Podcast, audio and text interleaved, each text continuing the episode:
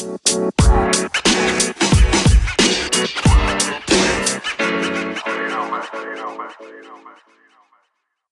everybody. You're tuned into a podcast episode of Unsupervised, and we are going to jump right into it.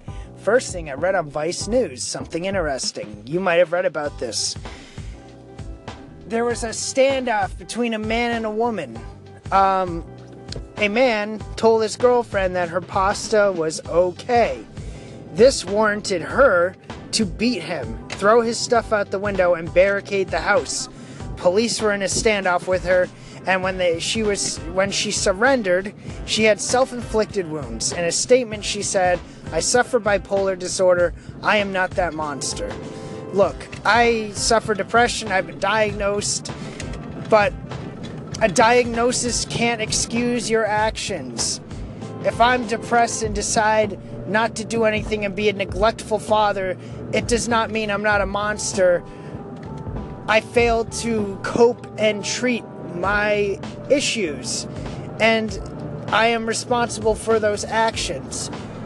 Now, what would what would happen if he said her cannoli sucked? She would have killed him and slaughtered him. Who knows? But is it that serious? Look, he was he said it was okay, he didn't say it was bad. You got a 70 out of 100. You got a solid rating maybe ask him, hey, well, what could I do to make it good? Maybe you're under seasoning it. Who knows? Open yourself to constructive criticism. You want an honest man, you got an honest man. He said your pasta was okay. You'll know he'll be, if he is honest about that, you'll know he'll be honest about anything. Anything. You won't have to worry about him cheating. He will tell you. So, Interesting enough, also having to do with food, also something I saw on Vice, is that there is a trend of going vegan amongst alt right, neo Nazi, white supremacists, white nationalists, whatever you want to call them. Why is this a big deal? Well, these are very people who have who complain to people who are taken into this country forcibly, who have been exploited for free labor, and they want and oppressed and they want them to leave. Well, all right, actually, I don't think they even want them to leave because how would they be able to come up with the clever name White Lives Matter? Dave Chappelle mentioned this. They don't come up with their own ideas. How would they? Where would white people meet? Yes, it's a thing. In response to black people meet, people like this made whitepeoplemeet.com. So I, I'm white. I would never go to whitepeoplemeet.com. That just says, hey, racist central. Come over here. There's no minorities here. This is where the white people meet. It's just racist. And on top of it, they deny white privilege. Let's talk about white people problems. Their common complaint is they the whole PC thing. They complain, ah, I can't make jokes about other cultures. Let's go to Pakistan, who are getting bombed and living in genocide. And let's ask them, hey, you know what would. I bet you're really pissed that you can't make white people jokes. They don't give a shit. They're just trying to survive. Those are real problems. Complaining about PC is white people problems, hence white people privilege. It's a real thing. I am white. I am admitting this. It's there. I do not get judged for being, I don't get stereotyped because I'm white. I don't worry about anything at the airport or when I get pulled over by police because I am white. So, another interesting thing with vegan is I was watching a documentary, What the Health. Steve-O from Jackass was on it. So, this whole documentary is about meat and dairy being the cause of diabetes. So, he was explaining how he went to a American Heart Association event and they were serving barbecue chicken. he stormed out. Now, this is a huge paradigm shift. We're talking about a guy who used to do coke, heroin, nitrous, shove bottle rockets up his ass. Now you can't put barbecue chicken in front of him. Steve-O has really dulled his edge. But hey, I respect him for wanting to better himself. Good for you, but man, that is a huge shift he, you can't take him to a barbecue.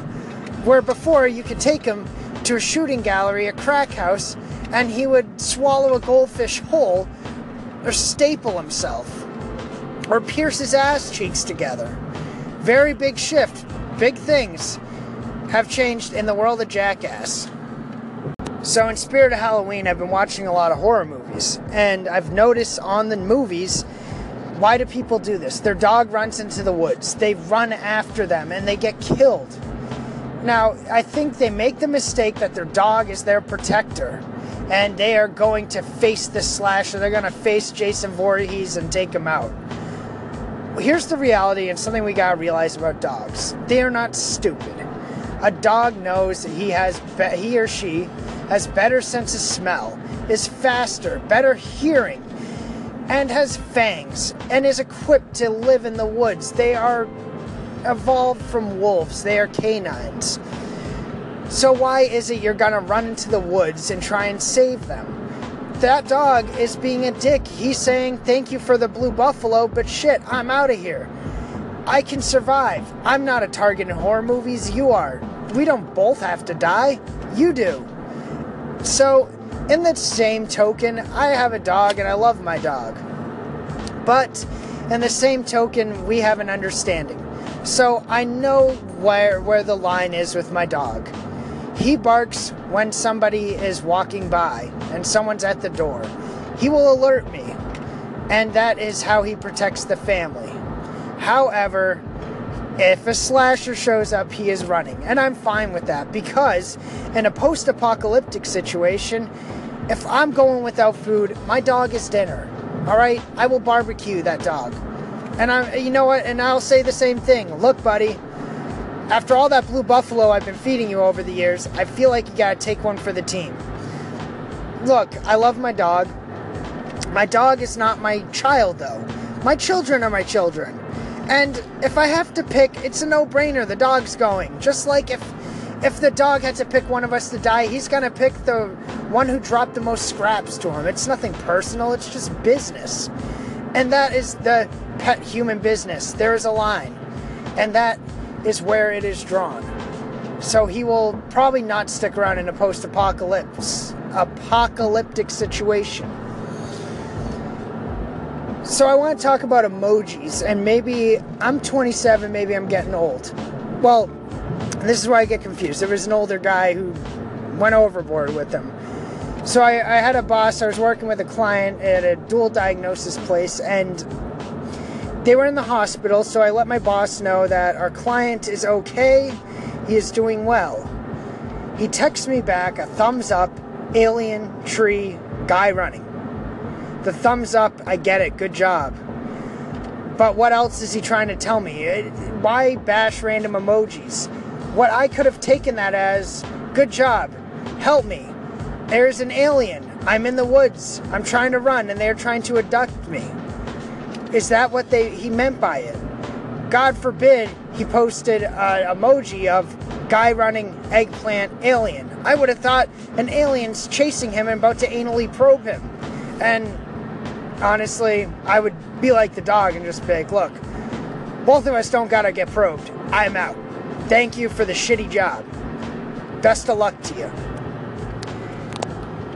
So I want to thank you all for tuning in to this podcast episode. There will be more. And I will end it with this a Facebook post I saw from an angsty person in their late 20s. If you did not know their age, you would assume it was a middle schooler going to Hot Topic, listening to My Chemical Romance, hating their white people problems. Anyway, the post read, Got a new number. If you have my old number, delete it. Message me if you want the new one. I probably won't give it to you. Ugh, so angry and mad and angsty. You're not even gonna give a number. Well, why the hell would you open that option of you can message me for my new number, but I'm not gonna give it to you? I just wanna see how many people message and actually want my number. No one cares. No one cares. I hope no one messaged. Why, why, what puts you on such a high horse that you get to have people ask you for your number and then shoot them down? These are people you gave your number before, but all of a sudden it's not okay for them to have it. Anyway, thank you everyone for tuning in to Unsupervised.